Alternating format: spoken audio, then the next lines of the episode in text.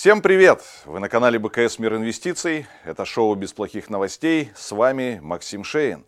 Главная тема выпуска – российский рынок. Почему он замер и что будет дальше. Также расскажу про важные новости недели.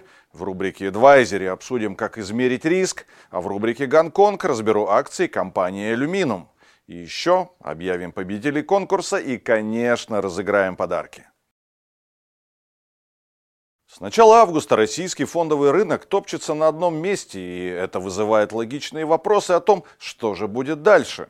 После пяти месяцев безостановочного роста вопросы о коррекции возникают все чаще. Многие эксперты обращают внимание на то, что рост котировок на российском рынке в этом году почти полностью совпадает с тенденциями на валютном рынке. Действительно, корреляция между индексом Мосбиржи и курсом доллара составляет 96%.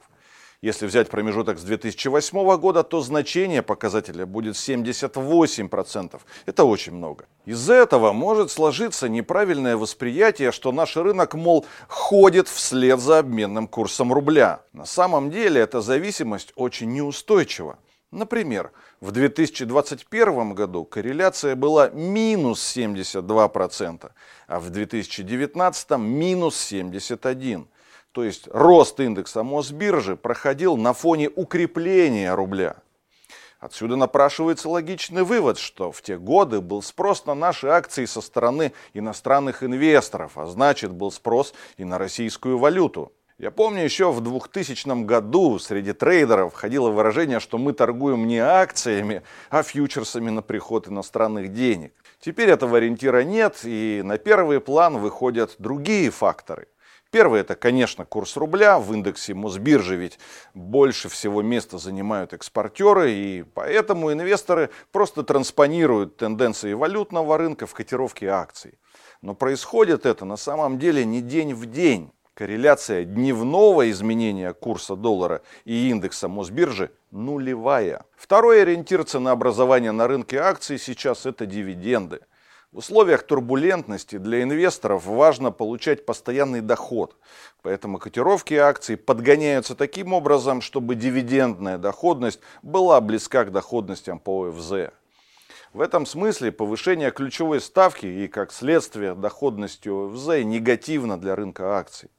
Кроме того, дивиденды рассматриваются сейчас как дополнительные деньги, которые реинвестируются на рынке. Пока эти факторы говорят как минимум об остановке роста на фондовом рынке. Ну а если посмотреть на динамику индекса Мосбиржи с позиции технического анализа, то сейчас заканчивает формироваться опасная и очень редкая разворотная фигура бриллиант. Если ей верить, то потенциал коррекции как минимум до отметки 2900 пунктов по индексу Мосбиржи. Друзья, наши выпуски набирают все больше просмотров, вам за это огромное спасибо, но половина зрителей смотрит нас без подписки на канал. Алгоритмы YouTube устроены так, что чем больше подписчиков у канала, тем больше зрителей узнают о нас. Поэтому, если подпишетесь, будем вам очень благодарны. Теперь подводим итоги конкурса. Победителем прошлого выпуска стал пользователь с этим ником. Мы отправим вам подарок – фирменную футболку – Поздравляем, напишите нам, пожалуйста, на эту почту, укажите адрес и номер вашего мобильного. В следующий раз выберем нового победителя, и чтобы претендовать на подарок, нужно выполнить, как обычно, три условия. Подписаться на канал, поставить лайк этому выпуску и написать любой комментарий. Все как обычно, с вас лайки, с нас подарки.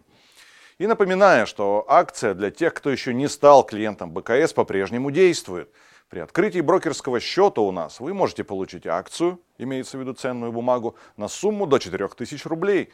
Для этого нужно стать клиентом БКС, открыть брокерский счет по ссылке в описании, пополнить его через приложение, купить любые ценные бумаги или валюту на сумму от 10 тысяч рублей в течение 90 дней с даты открытия счета. Все подробности по ссылке. А еще Национальное рейтинговое агентство повысило некредитный рейтинг управляющей компании БКС по национальной шкале до уровня AA+.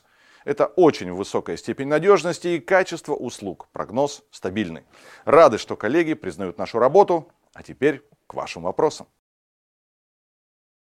Спасибо вам за вопросы и отдельная благодарность за то, что не забываете отмечать их хэштегом БПН. Если рубль продолжит укрепление, то какие акции самые привлекательные к покупке на фоне падения котировок? Тут важный вопрос, до какого уровня может укрепиться рубль. Коллеги из аналитической дирекции выпускали стратегию за третий квартал в начале июля, в которой показывали справедливую стоимость компаний при среднем курсе доллара к рублю в 80. И по-прежнему у экспортеров были хорошие перспективы, так как и у других компаний, которые работают на локальном рынке. У некоторых компаний другие катализаторы, например, начало выплаты дивидендов. Как минимум ждем этого от металлургов в течение ближайших 12 месяцев. И еще один катализатор роста – это редомицеляция. Я хочу вкладывать в среднем по 25к в месяц в акции на протяжении 20-30 лет. Можете посоветовать, в какие акции вкладывать. На таком горизонте ситуация на рынке будет меняться много раз, поэтому значительная часть вашего успеха будет зависеть от того, насколько вы будете последовательны в своих инвестициях. Главное, чтобы вы не отступали от своей стратегии и не поддавались искушению откладывать покупку акций в надежде, что чуть позже сможете приобрести их дешевле. Из акций выбирайте эмитентов с понятными перспективами развития бизнеса. Важны здесь два параметра. Первое – это способность увеличивать выручку. И второе – это увеличивать маржинальность бизнеса. То есть, насколько это умеет компания зарабатывать. Что сейчас делать с валютой? Продавать или держать? Когда курс стабилизируется около 80 рублей, заново покупать и держать до конца года. В попытке собрать такие движения легко наделать ошибки. А валютные спекуляции требуют продуманной и просчитанной стратегии. И судя по вопросу, у вас пока такой нет. Помните главное, что если вы держите валюту долго, то ее тоже надо размещать в инструментах, которые будут приносить доход. Инфляцию ведь по доллару еще никто не отменял, даже у ФРС это не получается. Ну а в целом смотрите за уровнем 92 рубля за доллар, на подходе к нему были большие покупки, поэтому если курс пробьет этот уровень, скорее всего будет движение в диапазон 80-85. Где смотреть консенсус прогноз аналитиков перед выходом отчетности? Мои коллеги ориентируются на консенсус Санкт-Петербургской международной товарно-сырьевой биржи. Стоит ли ждать от вашей команды аналитики индийского рынка ценных бумаг? Пока в планах у нас такого нет, но, как говорится, держим руку на пульсе и видим, что в последнее время в комментариях все больше вопросов про индийские компании. Если вы хотите что-то узнать о них побольше, обязательно напишите в комментариях. Разве от ключевой ставки зависит ставка купона ОФЗ? В этом вопросе, вероятно, имелось в виду не классический ОФЗ, а ОФЗ с переменным купоном или плавающим купоном, как его называют, с привязкой к руоне. У таких ОФЗ купон зависит от ключевой ставки почти напрямую, так как руония это ключевая ставка плюс-минус 0,2-0,4%. Какие конкретно облигации посоветуете взять с учетом текущей ключевой ставки? Среди фаворитов наших аналитиков в следующие выпуски. Роснана 0,8, Селектел и ВБРФ. Почему облигации, если есть вклады? Потому что по облигациям можно найти более высокую доходность, которую можно зафиксировать на более длинный срок и при схожей надежности. К тому же помните, что зачастую доходность по облигациям банка может быть выше, чем ставки по вкладам, которые предлагает тот же самый банк. Ну а на этой неделе специально мы провели отдельный стрим по облигации. Обязательно посмотрите, ссылку оставим в описании. Разъясните, пожалуйста, кто в курсе про 31 августа? Насколько велик процент, что Мечел проиграет суд с Газпромбанком и акции будут равны нулю? Наша оценка акций уже учитывает долг Мечела, включая ту сумму, на которую подан иск от Газпромбанка. Если Газпромбанк выиграет суд, речь будет идти не о дополнительных обязательствах Мечела, а о более раннем погашении уже имеющихся долговых обязательств. То есть речи о дополнительной финансовой нагрузке компании не идет. Очень много вопросов про полиметалл. Когда возобновятся торги бумагами на Мосбирже? Ну, конкретных сроков мы не знаем, конечно. Сама компания заявляла, что торги возобновятся вскоре после редомицеляции. А она завершилась, напомню, 8 августа. Что вы думаете про «Газпром»? Почему не может пробить потолок с прошлого года? Есть ли шансы выправиться к зиме? Основная причина низкой цены акций, как и в прошлом, в общем-то, году, это сильное снижение цен на газ в Европе. Несмотря на то, что в конце лета случилось ралли, сегодня газ в Европе стоит всего лишь 500 долларов за 1000 кубометров. В прошлом году средняя цена была на уровне 1350. По ожиданиям моих коллег из аналитической дирекции, зимой при нормальной холодной погоде рост цен продолжится, но все равно он не вернется к уровню 1000 долларов за 1000 кубометров или даже выше. Объемы экспорта «Газпрома» при этом находятся на исторически низком уровне, и в ближайшие 2-3 года, ну, прямо скажем, мало шансов на их существенное улучшение. Подскажите, пожалуйста, при укреплении рубля имеет ли смысл шортить акции Сургутнефтегаза ПРЕФ, так как они сильно выросли, когда рубль укреплялся? В случае значительного и продолжительного укрепления рубля с текущих уровней ПРЕФ и Сургута пострадают, конечно, одними из первых. Но я вам все-таки напомню, что для определения величины дивидендов по привилегированным акциям э, у Сургутнефтегаза ключевое значение имеет не какой был средний курс в течение года, а каким он будет на конец того или иного года. Так что нужно в любом случае ждать до конца года и смотреть, э, какой курс может сложиться. И еще один вопрос про Сургутнефтегаз. Как эксперты БКС идейно оценивают обыкновенные акции данной компании? Проблема правильной оценки компании, имеющей на балансе огромные денежные средства, не вызывает затруднений, если речь идет о покупке контрольного пакета акций. В этом случае денежные средства стоят своей номинальной стоимостью, поскольку покупатель компании может просто выплатить крупные дивиденды в момент получения контроля. Однако в случае с Сургутнефтегазом э, дело обстоит иначе. Денежная подушка накапливается примерно с 1999 года и, судя по всему, будет расти и дальше, поэтому логично предположить, что с точки зрения миноритарного акционера, инвестора, она никогда не будет выплачена. Следовательно, ее стоимость равна только стоимости ее вклада в дивиденды компании. Это относительно небольшой Э, вклад, но вклад в дивиденды префа, где напрямую э, они привязаны к чистой прибыли, конечно, высокий. Дивиденд же по обыкновенной акции исторически не имеет никакой связи с чистой прибылью, а напротив является низким и стабильным, иногда даже растущим на уровень инфляции. Мои коллеги используют модель дисконтирования дивидендов для оценки всех российских акций нефтегазового сектора. И в случае Сургута они предполагают, что дивиденды останутся очень низкими, около 80 копеек на акцию, что соответствует уровню, выплаченному по итогам прошлого года. По их ожиданиям так будет до 2027 года. Парная идея по Новотеку закрылась, а вообще на акцию рекомендация изменилась, продавать ли ее пора. Коллеги по-прежнему видят потенциал роста в Новотеке. Парную идею закрыли по нескольким причинам. Ну, во-первых, она достигла поставленных целей. Во-вторых, сыграл катализатор. Отправка первой линии Арктик СПГ-2 из Мурманска. Ну и в-третьих, было непонятно, что станет с европейскими ценами на газ из-за возможных забастовок на австралийских СПГ-мощностях. В прошлом выпуске мы неправильно указали целевую цену по акциям X5, тем самым ввели вас э, в заблуждение. Исправляемся, целевая цена на год по X5 2700 рублей за бумагу. Пересмотрели ее наши аналитики 8 августа. Приведет ли введение цифрового рубля к уменьшению прибыли банков? В перспективе возможно, но это будет происходить, конечно, постепенно, по мере адаптации к новому виду платежа. Стоит ли продать всех застройщиков в портфеле? Ведь ЦБ поднял ставку, это повысит стоимость ипотеки для и без того небогатого населения. Желающих купить жилье заметно поубавится. Но здесь надо понимать, что повышение процентных ставок больше влияния окажет на вторичную недвижимость. А вот на первичку влияние будет не таким сильным, ведь ее поддержат льготные программы ипотеки. Если же говорить про бизнес в целом, то до экономики резкое, шоковое, как в нашем случае повышение процентных ставок, доходит примерно через несколько месяцев.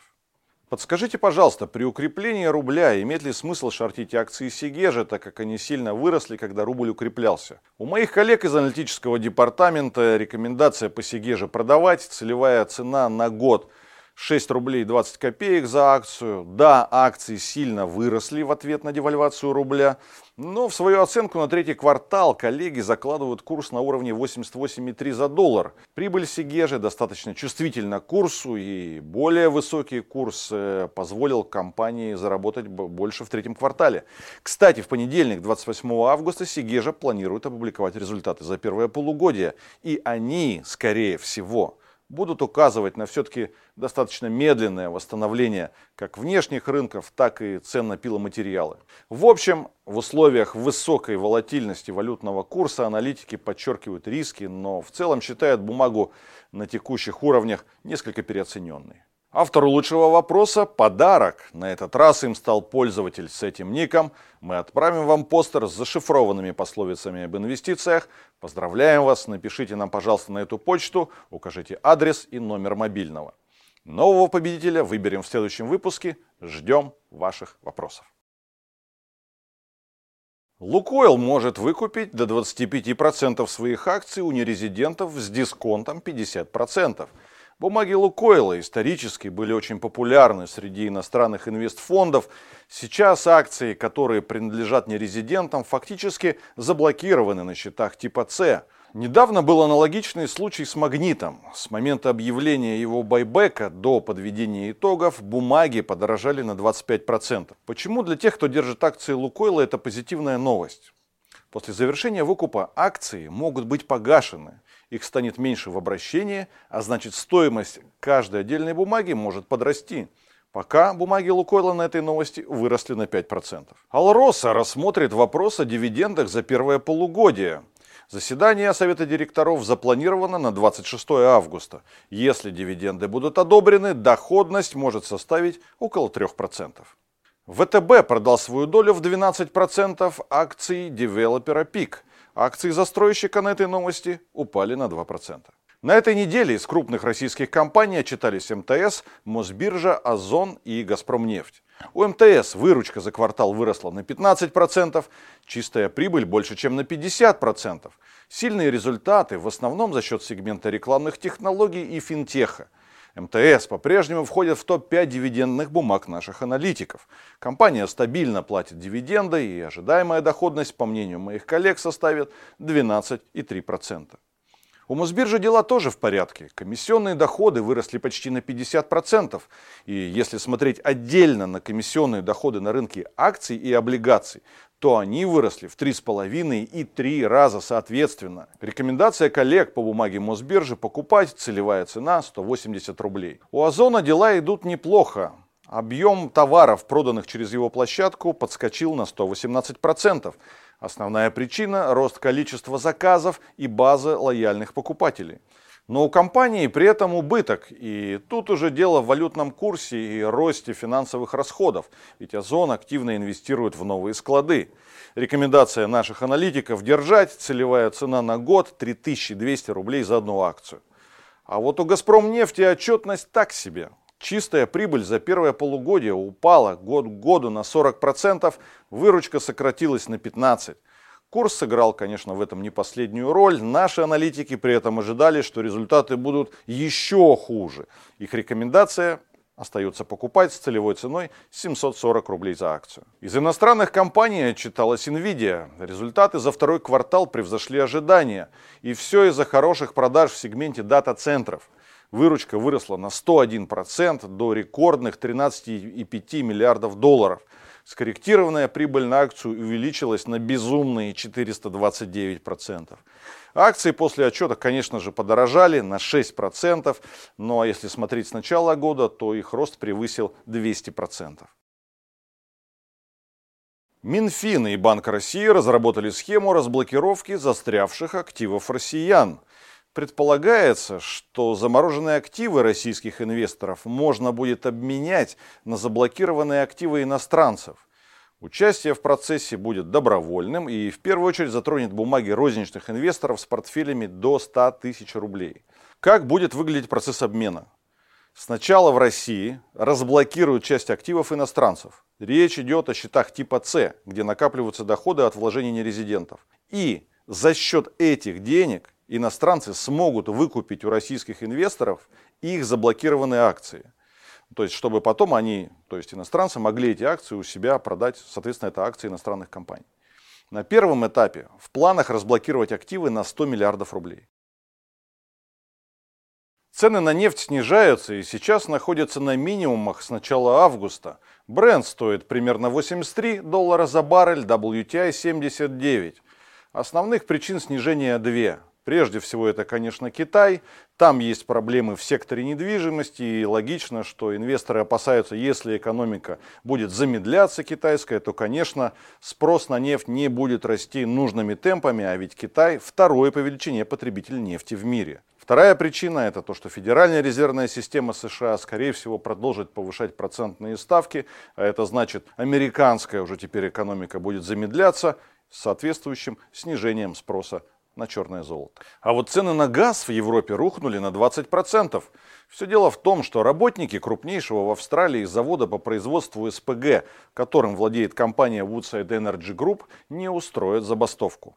А именно этот риск был заложен в мировые цены – Раз забастовка отменилась, в краткосрочной перспективе на европейском рынке ожидается переизбыток предложения. А там хранилища уже почти заполнены. Дефицит газа может случиться в лучшем случае к концу зимы. Мосбиржа добавила 5 новых фьючерсов на российские акции. Теперь для сделок доступны фьючерсы на бумаге КАМАЗа, Банка Санкт-Петербург, Башнефти, Московского кредитного банка и М-Видео. Исполнение контрактов предусмотрено в сентябре и декабре этого года, а также в марте и июне 2024. СПБ биржа добавила 11 новых ETF. И еще с понедельника биржа увеличит время торгов бумагами Гонконга. Теперь торги акциями ETF будут проходить с 8 утра по Москве до полуночи. Раньше сессия завершалась, напомню, в 18 часов по Москве. Русал первым на российском рынке разместит облигации в дирхамах Объединенных Арабских Эмиратов. Первый выпуск запланирован на 8 сентября. В обращении такие облигации будут находиться два года. Номинал 1000 дирхамов, около 25 тысяч рублей. Ставка не выше 6% годовых. Расчеты пройдут в рублях. Напомню, что год назад Русал стал уже первой компанией, которая разместила облигации в юанях. И новости про парные идеи от аналитиков БКС. Мы уже упоминали в рубрике с вопросами про идею Сургутнефтегазом. Повторим, аналитики закрыли идею Long Татнефть Short Сургутнефтегаз. Доходность за три месяца составила 19%. Из новых идей Long Headhunter Short VK. Такая идея возникла из-за сильных результатов Headhunter и, напротив, очень слабой отчетности ВК. Горизонт идеи 3 месяца, целевая доходность до 15%. Напомню, что преимущество парных идей в том, что результат не зависит от общей рыночной ситуации, а зависит только от ситуации в самих компаниях и соотношения цен на акции тех или иных компаний. Ну и раз так, то парные идеи могут приносить доход как при росте рынка, так и при его падении. То есть это ставка на то, что одни активы будут сильнее других. Актуальные парные идеи вы можете находить в нашем телеграм-канале. Коллеги оперативно публикуют все обновления по ним именно туда. А теперь рубрика «Эдвайзери». Эдвайзери – это услуга индивидуального управления капиталом, которую мы предлагаем состоятельным клиентам. Я один из адвайзеров, и в этой рубрике рассказываю об идеях и принципах, которыми руководствуюсь в работе. Подробнее про эту услугу вы можете почитать в описании под этим видео, а еще можно посмотреть стрим с моим коллегой Романом Носовым на БКС Лайв. Мы поговорили с ним про управление деньгами состоятельных клиентов и, конечно же, обсудили российский рынок. Сегодня в рубрике Advisory проговорим про измерение риска. Многие инвесторы, особенно в России, оперируют только понятием доходности. В оценке активов они ориентируются только на потенциальную прибыль, но совершенно не учитывают риски. Это обусловлено тем, что инвесторы настроены на быстрое получение доходности, а понятие риск для них очень размыто. Да что говорить, даже в инвестиционных компаниях, в маркетинговых материалах риски описываются словами умеренный, высокий, что еще больше запутывает всех. Классическое определение риска – это сила колебания стоимости актива во времени, или волатильность, как его еще называют. Котировки акций может носить вверх и вниз на десятки процентов, тогда как для облигаций изменения на полпроцента почти сенсация. Собственно, поэтому облигации считаются менее рискованными активами. На мой взгляд, с позиции клиента правильным определением риска должна быть вероятность наступления плохого сценария. Это понятие индивидуально для каждого человека. Для одного заработать меньше 30% за месяц уже негативный сценарий, а для другого не потерять за год уже хорошо. Зная вероятность плохого сценария, можно понять, как ее снизить. Например, вероятность на горизонте в один год обогнать на акциях доходность по облигациям составляет 58%. За 5 лет шансы на успех возрастают до 68%. Значит, Снизить риск по акциям можно, увеличив срок инвестирования. Другой пример – облигации. У каждой есть вероятность дефолта. Для корпоративной бумаги с кредитным рейтингом B и погашением через 5 лет она составляет 20%. Но снизить риск можно за счет включения в портфель облигаций нескольких эмитентов. Тогда совокупная вероятность дефолта по портфелю будет намного ниже. То есть диверсифицировать. Аналогичные рассуждения необходимо проделать даже для сектора недвижимости, ведь 85% проектов выполняются задержками. Учитывать риски, необходимые при оценке деятельности управляющего активами. Как правило, в клиентских отчетах есть только сравнение доходности с эталоном или бенчмарком, как его еще называют. Однако не учитывается риск совсем. Например, доходность клиента в долларах с начала 2023 года составила 11%, что явно хуже индекса S&P 500, который вырос на 14%. При этом волатильность портфеля была в полтора раза меньше, чем у бенчмарка. В итоге по соотношению риск-доходность результат управления оказывается лучше. Вывод. Всегда сравнивайте не только доходность, но и риски. Помните, что высокие проценты прибыли либо сопряжены с огромными рисками, либо это чудеса. Иногда они случаются, когда в инструментах с фиксированной доходностью можно заработать больше, чем на акциях. Теперь рубрика «Гонконг». В ней я подробно разбираю бизнес одной китайской компании из тех, чьи акции можно купить на СПБ бирже. Сегодня поговорим о компании Aluminum Corporation. Она есть в моем портфеле и напоминаю, что моя стратегия называется «Гонконг. Авторский метод». Если интересно, какие еще бумаги туда входят, изучите по ссылке, оставим ее в описании. Итак, Aluminum Corporation.